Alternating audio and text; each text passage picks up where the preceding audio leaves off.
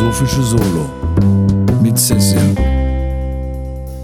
Hallo, liebe Hörerschaft, ich begrüße euch heute ganz herzlich zum philosophischen Solo mit mir selbst. Äh, ich bin wahrscheinlich einer der wenigen Menschen gewesen, die auch in äh, der Spätphase, dem Abstieg der Zuschauerzahlen noch das philosophische Quartett äh, mit Peter Sloterdijk und Rüdiger Safranski gesehen haben und ähm, versuche äh, mit dieser durch mich selbst vertretenen Institution des philosophischen Solos äh, die Lehrer, die dieses, äh, die das dahinscheiden, dieser öffentlich-rechtlichen Perle der Fernsehunterhaltung in mir hinterlassen hat, zu füllen. Nein, natürlich ist die Vorstellung, dass äh, ich ganz alleine hier ähm, hoffentlich einigermaßen bündig über irgendein Thema für euch reden sollte, eine hoch anmaßende. Trotzdem wurde an mich herangetragen, dass anscheinend irgendjemand tatsächlich daran interessiert ist, dass ich mich ein bisschen ähm, intellektuell disziplinierter zu bestimmten Themen äußere. Und ähm, wenn wirklich jemand diese, äh, dieses Scheitern dokumentiert hören möchte, dann kann er sich jetzt gerne zur ersten Folge des philosophischen Solos mit mir dessen Namen nicht verraten wird, äh, eingeladen fühlen. Und ähm, ich beginne mit einem Thema mh, hm, heute mal. Ich dachte, vielleicht können wir das in Zukunft so machen, dass ich vielleicht in jeder Folge, sollten hier noch weitere drauf folgen, mich auf einen bestimmten Themenkomplex oder ein bestimmtes Schlagwort konzentriere, ähm, das uns allen sehr äh, gegenwärtig ist in allen möglichen Situationen, mit uns selbst, auch mit anderen Menschen. Ironie äh, was ist erstmal Ironie? Ganz einfach definiert ist Ironie etwas, was etwas anderes bedeutet als das, was es in einem normalen Diskurs, als das, als was es in einem normalen Diskurs verstanden wird. Wenn du zum Beispiel sagst, irgendwie zu einem Freund, der irgendwas gerade total verschissen hat, versaut hat und wir verstehen alle, was das bedeutet, und dann sagst du, ja, das hast du ganz toll gemacht, was ähm, auf einem inhaltlichen, auf einer inhaltlichen Ebene ein Lob bedeutet, dann äh, ist durch die Intonation, durch die Situation, durch die, ähm, durch die gesellschaftliche Formatierung als Aussage, die teilweise sogar aus dem Kontext nur richtig intoniert, schon einen spezifischen Aussagewert hat, unabhängig von der Situation, in der sie geäußert wird. Ganz klar, was du damit gemeint hast. Ähm, die Form von Ironie, über die uns alltäglich begegnet, geht noch weit darüber hinaus. Ähm, ich würde sagen, wir leben in einer Zeit, die geradezu Ironie verseucht ist. Auf zwei Ebenen. Einmal gibt es die persönliche Ebene von Ironie. Das heißt, vielleicht kommt ihr in eurer alltäglichen Auseinandersetzung äh, mit der Welt nicht richtig klar. Also ihr könnt vielleicht in Abgrenzung zu anderen Menschen eure eigene Individualität nicht richtig äh, begreifen oder, oder halt festmachen. Ähm, euch ist es unangenehm, anders zu sein als andere Menschen oder euch ist es unangenehm, so zu sein wie andere Menschen. Ähm, ihr könnt euch nicht identifizieren oder ihr könnt euch zu sehr identifizieren, das wären ja diese beiden Fälle. Ähm, ihr könnt bestimmte Dinge nicht an euch heranlassen. Ihr könnt bestimmte Dinge, ihr spürt, dass wenn ihr bestimmte Dinge realisieren würdet auf eine Art und Weise, als dass ihr sie anerkennt, als absolute Realitäten, die immer da sein werden, die immer irgendwie jede Entscheidung, die ihr treffen werdet, beeinflussen wird, ähm, dann würde irgendwie, dann würde die Stabilität eurer, eurer Psyche praktisch gefährdet. Und was ihr macht, ist Ironie zu benutzen. Äh, das bedeutet, ihr ähm, gebt vor, äh, etwas gut zu finden, aber sagt immer wieder oder sagt euch auch selbst, nein, das tue ich nicht wirklich. Äh, ich kann, mich der, ich kann mich der Aussage nicht wirklich anschließen, das bin ich wirklich ich. Das heißt, ihr baut diese Schichten von Unwahrheit auf um euch selbst. Ähm, auf eine Art und Weise, die erstmal sehr gesund ist. Das heißt, äh, natürlich ist diese Ego-Technik, Kulturtechnik, einfach diese Verwendung äh, der Ironie erstmal eine, die äh, euch davor schützt, auf eine gewisse Art und Weise wahnsinnig zu werden oder ähm, orientierungslos zu sein oder was auch immer. Ähm, Ihr, ihr, gebt also nach außen hin vor, oder auch gegenüber anderen könnt ihr es natürlich signalisieren, dass Dinge, die ihr sagt, ironisch gemeint sind. Aber ihr benutzt sozusagen mit eurer Sprache einen Modus äh, der Wahrheit und mit eurer Wahrnehmung versteht ihr aber, dass das nicht gemeint ist. Und das ist erstmal ähm, eine Art und Weise mit Ironie umzugehen, die an sich erstmal so, wenn nur eine einzelne Person sie zu einem in einem beschränkten Rahmen praktiziert, erstmal relativ ungefährlich und egal ist.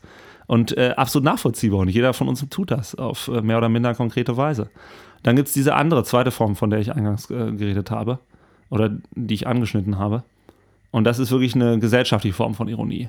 Das heißt, eine institutionelle Form von Ironie, die sich nicht nur bezieht auf äh, einzelne Personen, äh, also Individuen, euch selbst, sondern ähm, Gruppen. Also, was ich, eine ganze, zum Beispiel, wie ich eben sagte, zum Beispiel bestimmte Ausga Aussagen, wie zum Beispiel, das hast du ganz toll gemacht, die offensichtlich als ironisch von allen möglichen äh, Mitgliedern einer Gruppe anerkannt werden.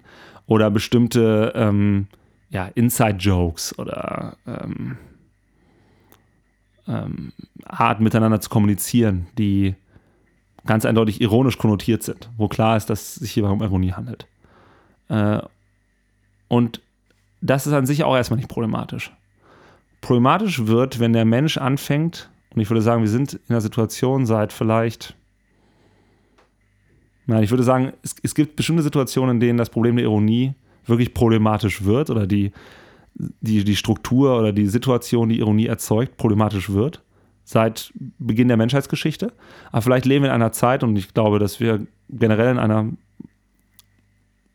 menschheitsgeschichtlichen Periode leben, in der alle möglichen Phänomene äh, einfach gehäuft auftreten, weil wir in einer Welt leben, wo es so viele Menschen wie nie zuvor gibt, wo es so viel sensorischen, sensorischen Input gibt wie nie zuvor, so viel ähm, Dynamiken, so viel Phänomene aneinanderreiben wie nie zuvor. Und alle möglichen spezifischen Ausprägungen von Kultur, von Kulturtechniken, von ähm, Perversion, von ähm, Individuum, aber auch kollektiv zutage treten.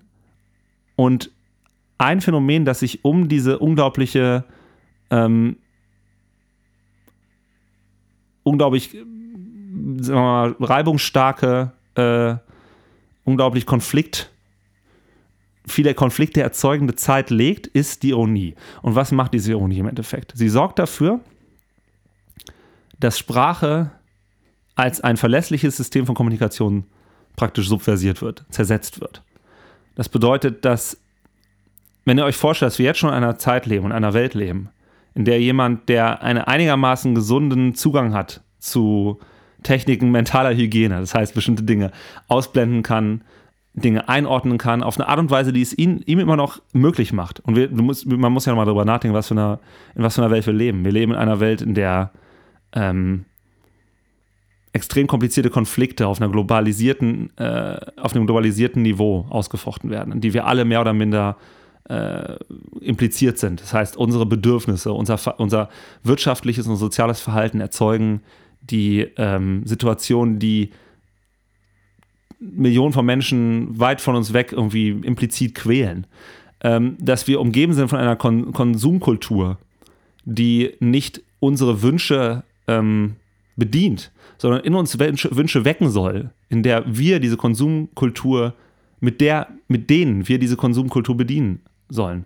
Dass wir in einer Welt leben, die, in der es scheinbar sicher scheint, dass ein Individuum Teil der Gesellschaft wird, auf eine nutzbare und erschließbare Art und Weise. Das heißt, dass wir dahingehend ausgebildet werden für andere Menschen oder für, für, für, für Kollektive ähm, nutzbar und, und sozusagen urbar zu sein. Das heißt, dass wir gute Arbeiter werden, dass wir gute Arbeitskollegen werden, dass wir vermeintlich produktiven Diskursen folgen, dass wir auf eine bestimmte Art und Weise produktiv sind für andere, mit anderen. Äh, dass es so viele Impulse gibt, die sozusagen das Phänomen des Individuums in alle möglichen Richtungen an dem rumzerren und versuchen, das nicht wirklich aufzulösen, aber zu Teilen von anderen Prozessen zu machen. Und ich will damit nicht sagen, dass ich sozusagen das absolute Individuum als den natürlichen Zustand des Menschen anerkenne, ganz, ganz und gar nicht. Es ist natürlich so, dass jeder Mensch oder dass das, dass das Ich auch immer überhaupt erst durch die, die, durch die Wahrnehmung des anderen möglich wird. Das heißt, du kannst dich nur als Ich sehen, wenn du auch äh, abgrenzen kannst von diesem Ich. Das heißt, du musst verstehen, was das andere ist und du musst dich auch auseinandersetzen mit dem anderen. Und du kannst auch keine gesunde ähm, menschliche Psychologie entwickeln, wenn du keine Empathie hast und wenn du keine Forschung von dem hast, was andere Menschen denken. Aber wir leben in so reibungsvollen Zeiten, wie ich schon erwähnt habe, und so invasiven Zeiten, was sozusagen die individuelle Psychologie angeht. Dass alle, dass, dass alle möglichen Impulse entweder sozusagen von uns zensiert werden, nicht anerkannt werden, abgeschnitten werden, was erstmal keine schlechte Sache ist. Das heißt, wenn man überhaupt über die Straße gehen will, und wir reden jetzt hier zum Beispiel noch von europäischen Verhältnissen, aber wenn man sich in den USA aufhält, es ist so unglaublich viel Werbung an jeder Ecke dieses Landes, in jeder medialen Form. Das heißt, egal in, welchem, in welcher Situation dich bewegst, ob du irgendwelche kostenlosen Apps auf deinem Handy benutzt, ob du einfach nur durch Großstädte gehst und riesige Leuchtwerbungen und Plakate und ähm, was ich so, so, so, so aufblasbare Wackelpuppen an irgendwelchen äh, Gebrauchtautoläden oder äh, irgendwelche Menschen in Kostümen, die Werbung machen für irgendwelche Scheiß. Du wirst immer, wirst immer irgendwie wollen Leute was von dir, wollen, dass du mit ihnen in Interaktion trittst, wollen, dass du dich sozusagen dem, dem, dem, dem, dem Nutzbarkeitsdiskurs des Kapitalismus unterwirfst. Äh, wir reden jetzt von europäischen Verhältnissen, wo das nicht so heftig ist. Aber auch hier schon muss man auf die Straße gehen und ganz klar ausblenden, was man wahrnehmen und was man nicht ausnehmen will, damit, wahrnehmen will, damit man überhaupt einigermaßen schnell agieren und handeln kann. Und was wir machen, ist erstmal ausblenden. Aber was wir danach dann auch tun, und das tut die gesamte, und das tun wir alle gemeinsam, ist Dinge ironisieren. Das heißt, ähm, zum Beispiel, was auch natürlich eine, äh, was auch, ich habe ja vorhin sozusagen vom, vom Aufkommen einer Form von Gesellschaften gesprochen, die ähm, meiner Meinung nach in der Bugwelle des, der Industrialisierung gefahren sind. Und eines der ersten Phänomene in den ersten 30, 40 Jahren äh, dieser Entwicklung nach der Jahrhundertwende war ja das Aufkommen des Faschismus. Und die Verbrechen, äh, die Gräueltaten, die in diesem die, die begangen wurden im Faschismus, äh, um da überhaupt einen Zugang zu bekommen, um überhaupt mit der Dimension äh, die, der Absolutheit dieser Verbrechen dieser, dieser, dieser Menschenmissachtung auf irgendeiner Ebene klarkommen zu können, muss man das Ganze irgendwie ironisieren. Das heißt, äh, du, du kannst über die, die Gräueltaten in einem KZ, wenn du nicht selbst äh, eine der psychisch natürlich zerrütteten Opfer dieser, dieser, dieser Missetat warst, kannst du eigentlich nur ironisch sprechen. Du kannst über ge globale Gewalt in allen möglichen Kontexten eigentlich nur ironisch sprechen. Du kannst über ähm, über die ganze systemische Gewalt, der wir unterworfen sind. All diese Dinge, die ich vorhin eingangs erwähnt habe. Also, dass du, ähm, dass du eigentlich unterworfen bist bestimmten systemischen Forschungen davon, was ein Mensch ist und was nicht dass du, äh, dass von dir Dinge gefordert werden, implizit, ob du willst oder nicht, dass du dich auf eine bestimmte Art und Weise entwickeln wirst, ob du willst oder nicht, dass du geprägt bist von anderen Willen, die natürlich auch wieder von anderen Willen geprägt sind. Nicht, dass es da ursprünglich irgendeinen gibt, der wollen kann, ohne selbst gewollt zu werden. Aber in, in dieser Welt sozusagen von, von, von übergreifender inter, interpsychologischer Gewalt, da kannst du äh, Immuni irgendeine Form von Immunität oder, oder, oder Abwehr nur dadurch gewinnen, dass du Dinge uneigentlich machst, indem du sie ironisch machst, indem du Dinge nicht so verstehst, wie Sprache sie beschreibt. Und worauf, wohin das führt in letzter Konsequenz. Und das ist das Problem. Und ich sehe das auch viel mehr, also wo das eigentlich für die meisten Menschen wirklich berührbar wird, äh, das Thema, das ich überhaupt bespreche, ist in der Popkultur. Das heißt, ganz viele von uns gucken zum Beispiel äh, irgendwelches Trash-TV, gucken wie es oft genannt wird, ASI-TV oder äh, halt diese, diese Real, dieses Reality-TV oder folgen irgendwelchen Promi-Sternchen, die eigentlich nur dafür berühmt sind, dass sie berühmt sind. Oder, oder, oder gehen allen möglichen Dingen nach, von denen wir eigentlich auf eine gewisse Art und Weise wissen, dass sie nicht, dass sie, dass sie keinen lasting Impact haben werden, dass sie nicht produktiv sind, auf natürlich auch wieder eine kulturell formatierte Art und Weise, dass sie, dass sie, dass sie einfach nichts sind, was sozusagen der, der substanziellen Kultur des Menschseins ähm, zusteuern. Aber wir werden so damit überschwemmt mit all diesen Impulsen und haben ein ironisches Verhältnis dazu, dass wir, und das ist das dystopische Szenario, auf das ich eigentlich hinargumentieren will, ähm, wir irgendwann nicht mehr unterscheiden können werden, was sprachlich wirklich gemeint ist und was nicht. Das heißt, was das End, was das, was das, was das Endgame-Szenario der Ironie ist, ist, dass sie Sprache und Verständnis zersetzt. Das soll heißen, dass wenn nur genug Dinge, wenn sozusagen über 50 Prozent aller Dinge, die du in deinem Leben wahrnimmst, ironisch gemeint sind, dann kannst du irgendwann keine Unterscheidung mehr dazwischen treffen, was vermeintlich wahr ist und was vermeintlich unwahr ist oder nicht tatsächlich ist. Und natürlich sind diese Kategorien von Wahrheit, Tatsächlichkeit und Unwahrheit nicht tatsächlich, nicht Tatsachen entsprechend, sind kulturell formatierte Kategorien. Das heißt, wir müssen uns darauf einigen, was wir ähm, für wahr halten und was wir für unwahr halten. Und es ist nicht so, dass wir immer aus irgendwelchen sein soll Schlüssen, also das ist ja der äh, berühmteste philosophische Fehlschluss, dass man sozusagen davon ausgeht, was, äh, was äh, in der Natur vorgängig ist oder was, wir, was in irgendeinem System, das wir beobachten, passiert, dass das das ist, wie es sein soll. Ja? Ähm, aber natürlich heißt es das nicht, dass wir nicht trotzdem die ganze Zeit diesen Sein soll Fehlschluss machen, obwohl er halt ein Kurzschluss des Denken, des logischen Denkens überhaupt ist. Aber irgendwann werden wir sozusagen eine Kontrolle über unsere Sprache verlieren. Das heißt, wir werden nicht mehr in der Lage dazu sein, die Dinge auszudrücken, die wir wirklich sagen wollen. Weil das gesamte sprachliche System, unser gesamtes semiotisches, also unser gesamtes Zeichensystem, das, das System an Zeichen, die wir entwickelt haben, um mit anderen psychologisch mehr oder minder auch hermetischen Wesen zu kommunizieren, also mit anderen Menschen ganz einfach, sich auflösen wird das wäre jetzt das absolut dystopische Szenario für die äh, Ironie, und es uns unfähig machen wird, überhaupt zu kommunizieren. Und das Interessante ist, und ganz zu Beginn habe ich ja davon gesprochen, dass äh, natürlich Ironie ein Begleitphänomen unserer gesamten, also der gesamten Menschheitsgeschichte schon ist. Das Interessante ist, wenn man darüber nachdenkt, dass, wenn man sozusagen über diese, diese, diese, diese hehre Annahme, man genau darüber nachdenkt, dass Sprache überhaupt das ausdrücken sollte, was man wirklich fühlt und denkt. Und dann zu dem Schluss kommt, dass sie das eigentlich sowieso schon nicht tut. Dann ist es vielleicht so, dass wir sogar niemand kann das wirklich sagen, aber das wäre jetzt sozusagen ein interessantes philosophisches Postulat. Bis jetzt habe ich ja nur, ähm, bis jetzt habe ich ja nur Dinge ausgedrückt, die schon lange in allen möglichen Formen irgendwo niedergeschrieben und diskutiert worden waren. Also diese ganzen, Eindrücke, diese ganzen Ideen und Forschungen, die ich hierzu habe, sind ja nichts Neues. Und ich weiß auch nicht, ob äh, das, was ich jetzt sage, was Neues ist. Aber vielleicht, und da komme ich gerade drauf, leben wir schon in einer Zeit nach diesem Ironiekollaps. Das heißt, vielleicht gab es ja mal eine Sprache, vielleicht gab es ja mal Kommunikationsformen, die ermöglichten, wirklich das auszudrücken, was man denkt. Das bedeutet natürlich, wir leben heute in ähm, in einer Form von Menschlichkeit, in der es eigentlich größtenteils und auch von den größten und wichtigsten Denkern unserer Zeit äh, angenommen wird, dass der Mensch, dass der Mensch natürliches, äh, natürlichen Drang hat oder natürlichen Willen oder dass es natürliche Form von menschlichem Dasein ist, eine Leerstelle zu haben, eine, eine Unbestimmtheitsstelle in irgendwelchen Situationen, zwischenmenschlichen Situationen, auch intellektuellen Situationen. Also dass es immer Bereiche gibt praktisch, die nicht sprachlich gefüllt werden können, in denen keine Information steckt, in denen keine absolute Bestimmtheit ist.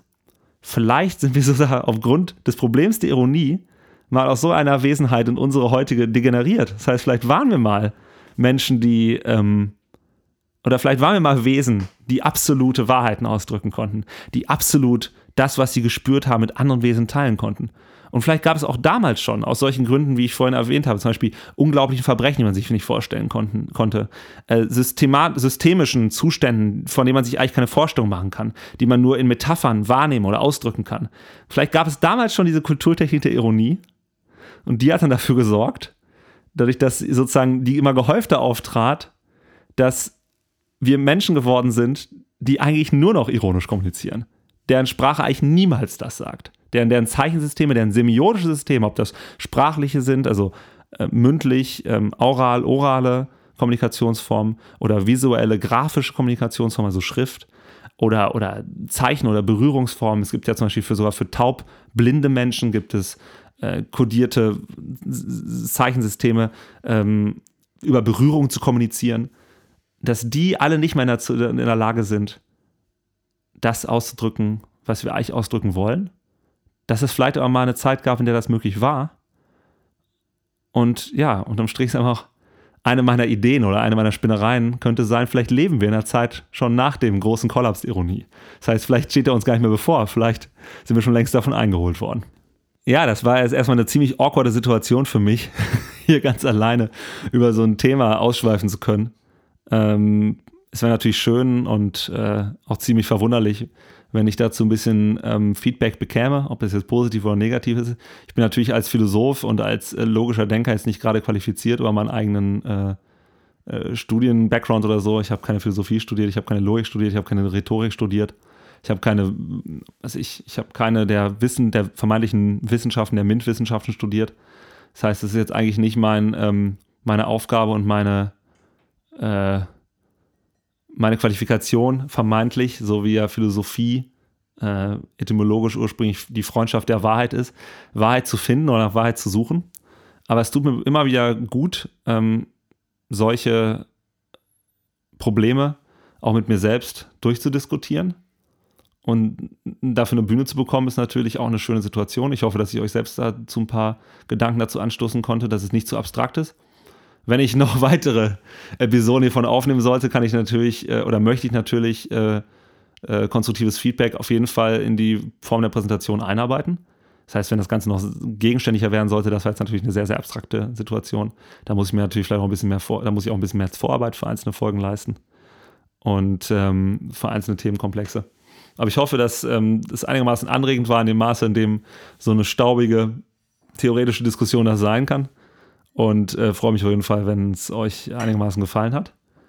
Ähm, wer auch immer wirklich, und das unironisch gemeint, äh, gefordert haben sollte, äh, dass ich äh, auf Basis dieses äh, einmaligen Witzes, den Alex in einer der ersten Folgen äh, unseres äh, Podcasts ein gutes Lauchgefühl, den ich hier nochmal sehr empfehlen möchte, der auch deutlich lustiger und unterhaltsamer ist als das, was ich gerade abgeliefert habe. Ähm, dass das eines Tages mal zu einer, äh, die Leute, die vermeintlich gefordert haben, dass ich das wirklich mal realisieren soll, das philosophische Solo, und das hat jetzt zu, das, zu dieser Aufnahme geführt hat, äh, den fühle ich mich sehr verbunden. Vielen Dank für dieses Kompliment. Okay, mit diesen Worten entlasse ich euch jetzt. Äh, vielleicht ist das ja irgendwie so eine schlaftherapeutische Maßnahme, die ihr hier mit äh, durchzieht, diesen Podcast überhaupt zu hören, in äh, das Reich äh, äh, von Morpheus Arm und äh, hoffe euch bald wieder ansprechen zu dürfen, wenn ihr das nächste Mal das philosophische Solo hört. Mit diesen Worten. Auf Wiederhören.